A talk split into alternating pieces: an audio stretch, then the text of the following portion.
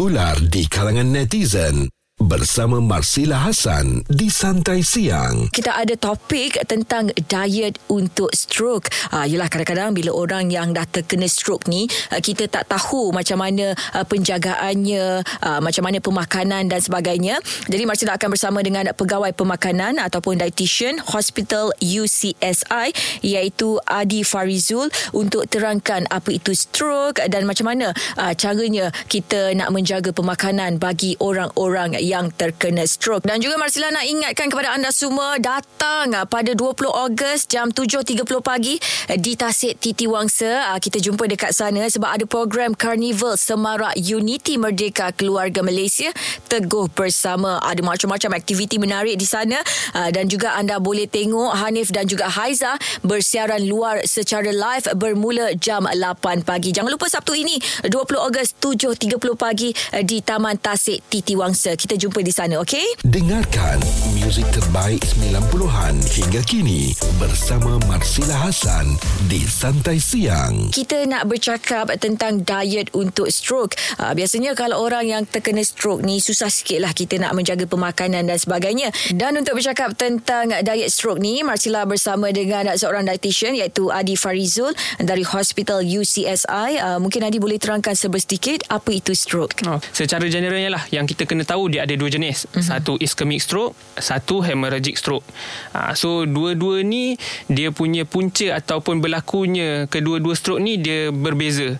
Untuk ischemic stroke dia berlaku apabila berlaku uh, penyumbatan ataupun salur darah arteri di bahagian otak kita ni tersumbat mm-hmm. akibat pembentukan plak.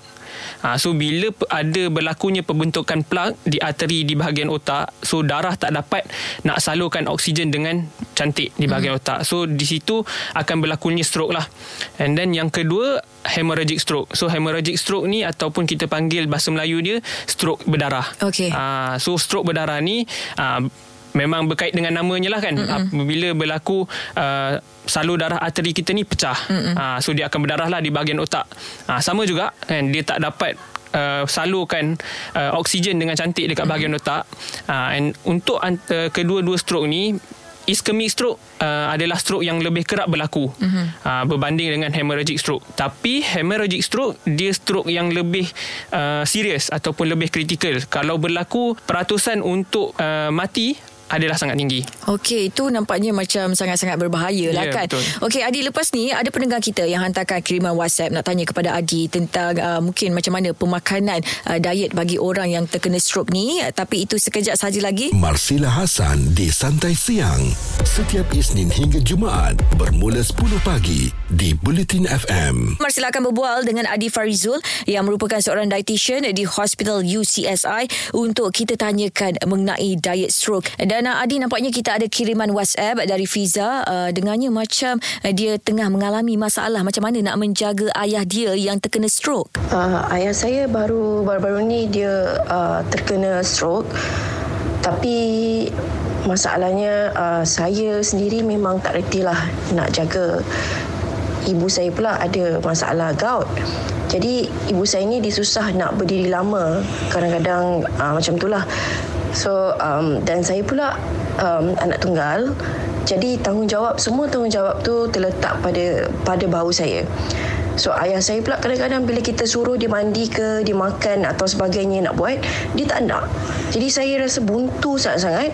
Saya tak tahu macam mana nak jaga dan uruskan uh, ayah saya tu yang yang sekarang ni uh, tengah stroke. Okey Adi, kalau macam tu macam mana kita nak buat Adi? Nak okay. jaganya tu. Alright, so uh, daripada apa yang saya dengar lah kan, uh, mungkin uh, masalah utama dia adalah dia terpaksa menjaga kedua kan uh, ibunya yang tak sihat hmm. dan ayahnya dalam keadaan yang stroke. Betul. Okay, so uh, khusus kepada stroke lah kan. Bila kita bercakap pasal pesakit stroke ni, dia bukan saja efek kepada fizikal, hmm. malah kepada mental juga. Hmm. Yalah kan bila seorang yang sihat kan kita dapat makan dengan sendiri dapat berjalan dapat buat kerja tanpa uh, orang cakap pertolongan daripada sesiapa tapi bila dah kena stroke dia dah hilang dah kelebihan ataupun kemampuan untuk buat kerja dengan sendiri tu. Ha, so dia akan efek lah kan? Sebersikit dia akan efek ber, beri kesan kepada psikologi seseorang ataupun psikologi pesakit stroke tu sendiri. Da, apa yang kita boleh buat daripada segi pemakanan? Sebab untuk pesakit stroke pemakanan tu sangat-sangat penting. Mm-hmm. Sebab apa? Dalam masa 3 ke 6 bulan selepas pesakit terkena stroke, ha, itu adalah masa emas untuk seorang pesakit tu recover. Okey. Ha, selepas masa 6 bulan, ha, proses rehab atau proses recovery tu dia akan start menurun ataupun jadi perlahan. Mm-hmm, Okey. Uh, itu uh, proses recovery-nya untuk pesakit stroke. Uh, mungkinlah kalau dari segi makanan tu ada jenis-jenis makanan yang perlu kita elakkan. Santai Siang bersama Marsila Hasan di Bulletin FM.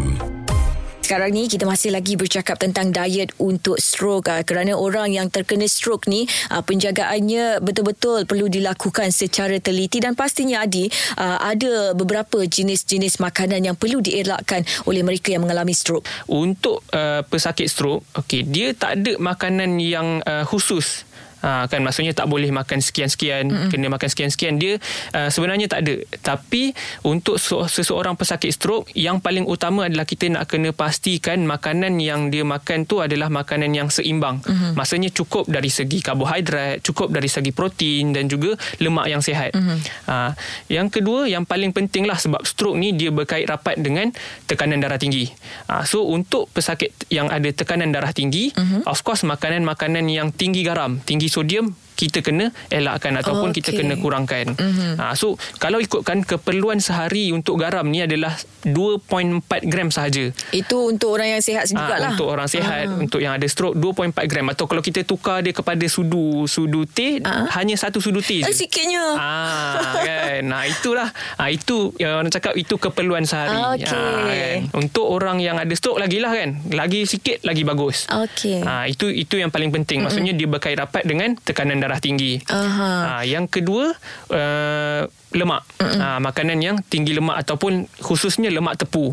Ha, so lemak tepu ni termasuklah macam lemak daripada haiwan kan macam kulit ayam kan lemak dekat daging. Wih sedap tu. Ha, kan sedap kan. Ha, tapi itu yang tak bagus tu. Oh, okay. Okay and then termasuklah juga apa makanan-makanan yang uh, deep fry kita Mm-mm. panggil kan. Makanan macam ayam goreng, ikan goreng yang bergoreng menggunakan minyak sawit. Ha, itu uh, kena kurangkan. Mm-hmm. Kena kurangkan pengambilannya. Sebab apa dia akan efek juga kepada stroke tu tadi. Okey, dia sebenarnya bukannya tak boleh ambil langsung, Betul. cuma perlu kurangkan Yes, sahaja. betul. Okey, uh, Adi lepas ni Marsila nak tanyakan kepada Adi kan. Uh, ada orang cakap kalau kita makan telur banyak sangat tu tak baik untuk kesihatan. Hmm, Betul ke? okey. Tapi sebelum tu Adi, uh, Marsila nak ajar anda semua dan juga mungkin Adi kalau free nanti uh, 20 Ogos ni pukul 7.30 pagi, uh, kita kena datang dekat Taman Tasik Titi Wangsa. Uh, sebabnya ada program Carnival Semarak Unity Merdeka Keluarga Malaysia Teguh Bersama. Ada macam-macam aktiviti, ada program menarik dekat situ.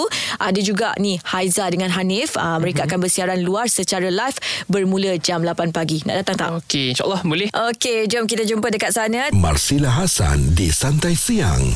Setiap Isnin hingga Jumaat bermula 10 pagi di Bulletin FM. Uh, di jam ini uh, masih lagi uh, Marsila nak bercakap tentang diet stroke bersama dengan Adi Farizul yang merupakan dietitian di Hospital UCSI. Okey Adi, tadi Marsila dah tanyalah. Kadang-kadang ada orang kata ni uh, makan telur banyak sangat ni tak elok untuk kesihatan. Hmm, betul ke? Betul lah. Ah, okay. Itulah kan. Itu yang paling orang cakap kerap sekarang. eh. Ah, Ah, diet masak- satu ah, hari 10 biji Sampai telur. 10 biji Ah. kan. Berbiji-biji telur kan. Itulah tu. Berpapan-papan telur tu Ha. makan. Ah, kalau ikut kajian sekarang, telur sebenarnya tak ada kesan yang secara langsung kepada kita punya uh, badan. Mhm. Mm-hmm. Ah, kan kalau macam sebelum ni kalau kita pernah dengar kalau makan telur banyak especially telur kuning ah. kan telur kuning dia akan naikkan kita punya kolesterol. Betul. Ha, tapi kajian sekarang dia dah buktikan bahawa tak ada kaitan. Ha, Oh. kita makan telur banyak ataupun telur kuning banyak uh-huh. akan naikkan kita punya bacaan kolesterol. Ha, itu tak betul lah. Mm. Ha, maksudnya sebab telur tu sendiri kita kategorikan dia dalam kategori makanan protein. Ha, dia samalah macam ayam, macam ikan, macam daging.